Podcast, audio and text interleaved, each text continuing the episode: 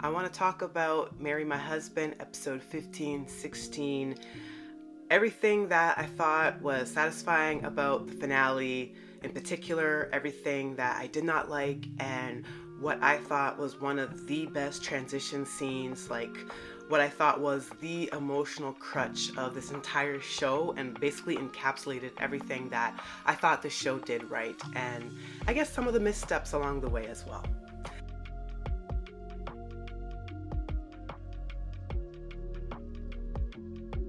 Hi, I'm Monique. I am the host of Off by Purple Heart podcast, where I talk to you about K dramas, C dramas, BTS, and whatever else I want to talk about. Marry My Husband, episode 15. I'm just happy that they took care of Minha, the abusive piece of shit boyfriend, ex boyfriend of Jiwon. I thought the actor really did a phenomenal job. So I want to give him a lot of kudos, a lot of credit, but I could not tolerate that character. And out of everyone that I thought deserved to actually die and take over the future timeline of Jiwon's death, I thought it was perfect that it was him. I knew that a lot of people were speculating that it would be Sumin, but I think her end of her storyline in particular, especially from episode 16's perspective, was really satisfying. But in episode 15, A, I'm happy that Doc, uh, Mr. Yu laid a can of whoop ass on him.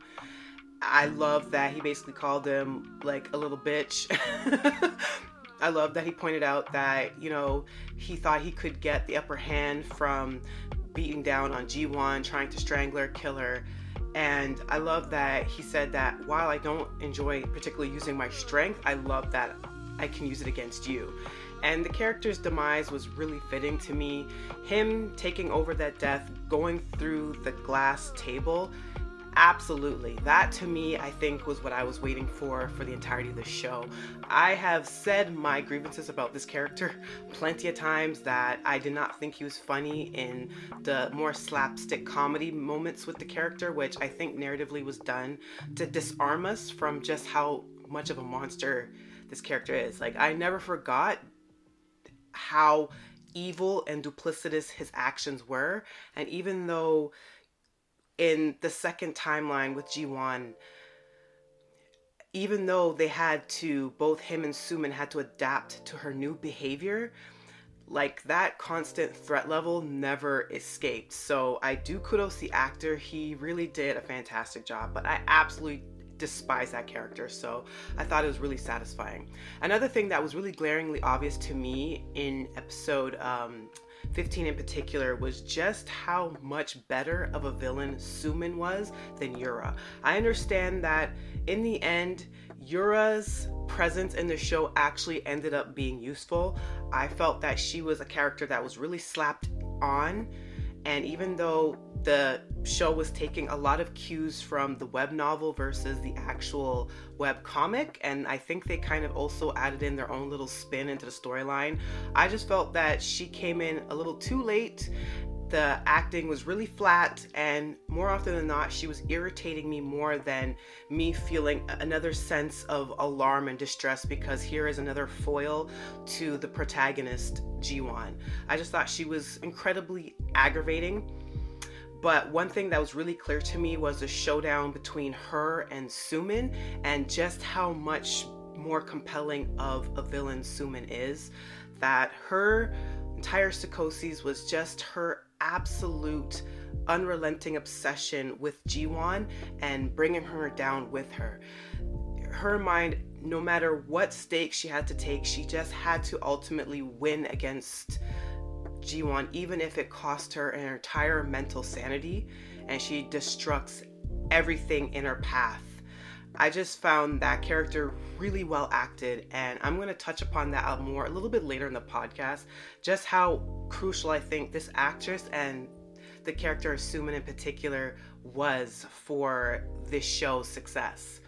But their scenes together, and no offense to Boa and her portrayal of Yura, but to me, against um, Song Ha Yoon, the actress that uh, plays Sumin, it was just clear this this actress was on a whole other like beast level. She was acting like hectagons around everybody. But those were like my key highlights from episode 15.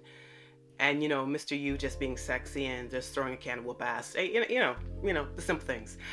Episode 16. Uh, where do I begin? Uh, for one, I like that there was not just like the happy ending. Like I feel like with a lot of K dramas, even when it touches with the more darker elements, they go like super saccharine sweet with um, the last episode. But I appreciated that even though they did go saccharine sweet in episode 16, they still did keep a lot of the dramatic tension in. I like that there was the final showdown between Sumin and Jiwon I was kind of hoping that they wouldn't have to bring Yura into episode 16, but her demise, it completely made sense. So obviously, if you haven't figured out, I'm going into a lot of spoilers already, and I'm going to go into a lot more. I love that the way that the characters end was her taking place of Mr. Yu's death. That whole car accident, I I mean, from that really ludicrous, weird look in Jiwon's eyes as the truck of White Doom was coming down her a few episodes back, and then, you know, Mr. Yu getting into another car accident. I thought that was the end to any um, cataclysmic accidents, but I like that that was Yura's end. She was just irksome to me the entire time, and her energy just never really made a difference to me. Like I just felt her character was so pointless, but I guess in the end she ended up taking place to finish out the storylines and I'm glad that her death then you know relieved Mr. Yu from his tragic end.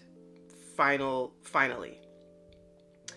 I like that we got um, some good closure with Mrs. Yang you know, the supervisor or managerial friend of Jiwon in the office.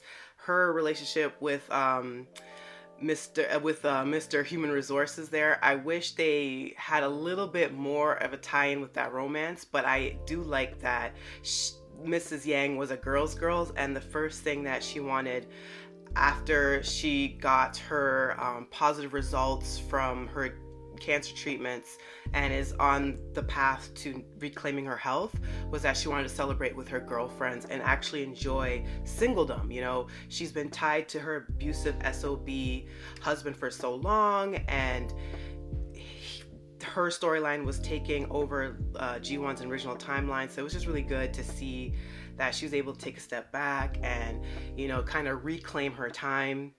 Uh, the cutie patootie sister of Mr. Yu as well. I'm glad that she got her happy ending with Un- um, Enho as well, the first love of Jiwon from high school. I thought that was great. Um, I really, really enjoyed all. Um, the happy, happily blissful moments of Jiwon and Mr. Yu, I, I gotta tell you, I, I love the actor. I think he's so fine. He's so hot to me.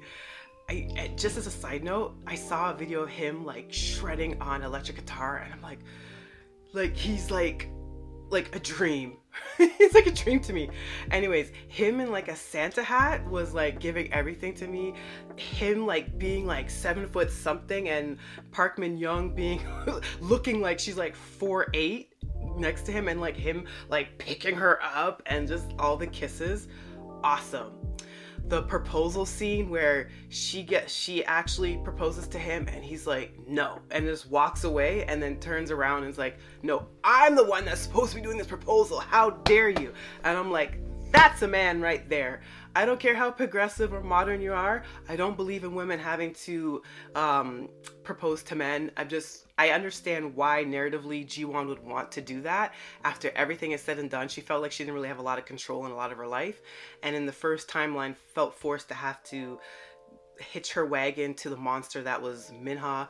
And I know she wanted to take some of that control back, but I just, I just like, no, you sit back, be pretty, you let the man pr- propose. The amount of resource that men get out of women in general. I'm just like, no, no, no. The very least the man could do is propose.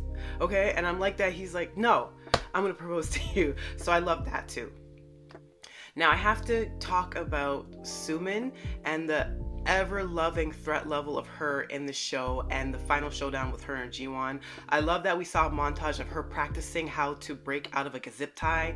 I love that she anticipated every one of Sumin's moves and they had this whole elaborate plan to get her to basically confess because she just can't help herself. Their final showdown reminded me why this show works so much. Um, in the episodes that I didn't like, unfortunately took out a lot of the enjoyment from the show, like particularly episodes, you know, 12, 13, and 14. But I will say the one thing that this show always had as a great strength was the portrayal of Sumin. And that actress and her acting chops is what kept me engaged so much. She was the perfect antagonist. She was a character you could love to hate and her entire psychoses and her having to win, even if it meant killing Jiwon, I just found her such an interesting character study. And to see a villainous character like a woman and not her end goal be just about getting the man, getting the guy, just being evil for evil's sake or coming from privilege and getting a bunch of men to do the dirty work for her, like Yura's character. I love that she was fully 10 toes down, entrenched in her own evilness and she still saw herself as the victim and the hero of the story, which to me are always the most compelling villains, the ones that do not actually think of themselves as villains. Yura, her entire arc, you know that she thought that she was hot shit, and you know that she thought she was like the badass villain until she wasn't, right? With Sumin's arc and her absolute obsession and resentment and hatred and her need of validation and the narcissism tied in and that final battle. And for Jiwon to do that incredible flip and to say you're done. You're going to finally get justice. You're not going to walk away from this. I've done running from you. It's over now. I thought that entire sequence chef's kiss like per perfection. I loved it. And the actress, once again, she sold it. I love Park Min Young down. I think all the actors brought it in the show. I wasn't too sure about Boa's performance, to be honest, and I have nothing against her. But pretty much everyone else I thought brought it in the show. But Sumin's character made the show work. Without her and to another extent Minha's character, it wouldn't work. You needed those perfect antagonistic foils to have you root so desperately for the protagonist. That actress, she's going places. Phenomenal. And it brings me to the transition scene of when she is in um, prison and she is screaming. She has woken up from a nightmare and a delusion, and she's like, she can't win. She couldn't win. She can't win. And there's screams until the incredible score, and then you see Jiwon's tiara and veil and the beautiful, gorgeous shot of the reception hall. Like that transition from Sumin's screams to the successful triumph of Jiwon was absolute cinematic perfection. And then, of course, the remainder of episode 16 was, you know, just the marital bliss and them coming up to speed finally in 2023 and everything that was said and done. The one quibble I have about that was the entire uh, Second Chance Foundation that um, I guess she founded in 2017. I feel like there could have been like a tie-in for like cancer research, especially in regards to like GI specific cancers, considering what the original timeline Jiwon suffered and what Miss um, Yang went through as well. I feel like that would have been a better tie-in. Maybe I read the scene wrong, but it seemed more as like a foundation that would support businesses. I believe that what what it was. Maybe I need to rewatch it again. But I feel like the tie-in would have probably been better for like some cancer research as far as a foundation or like domestic violence. I feel like would have been a more appropriate like foundation that she could have made her legacy with her climb to power, but that's just like a small minor quibble. But the ending um, shots as well were beautiful. I love the tie-in with the cherry blossoms from like the first episode, and that representing her father and her wat- and him watching down and finally getting to see his daughter's happiness, even post-mortem. I think was really gorgeous. Like the entire mural of cherry blossoms and the the OST, which I thought was gorgeous to end the show, was really nice as well. So it was all in all really satisfying ending. I feel like Marry, My Husband kind of redeemed itself. The the few episodes before 15, 16, unfortunately, took a lot of the steam out of my interest for the show, but it came back and it came back with a vengeance. So I think all in all was good. I really loved the coupling moments. Mr. Yu was just hot through and through. Oh my god that actor. Oh. it was just it was just satisfying all in all. So if you are watching or listening to this podcast, just let me know. What do you think about the final episodes of Marry My Husband? Where was it satisfying to you? Did you lose interest? Just tell me your thoughts. But I'm gonna leave it at that on to some more K dramas, and I am back in my C drama era. I have a few C dramas that I'm going to be talking about very soon. One of them you probably already have noticed that has popped up on my podcast feed, which is Amidst a Snowstorm of Love, starring Leo Wu, who's like competing for my attention right now. Uh, he is uh, he is something in that show, and I look forward to talking to you guys about it a bit more. So thank you for joining me till the next episode. Thank you, YouTube watchers. I appreciate you, love you. Spotify and Apple uh, podcast streamers, I appreciate you as well. Please share with your friends, all your K drama and C drama lover friends. Till the next one. Bye.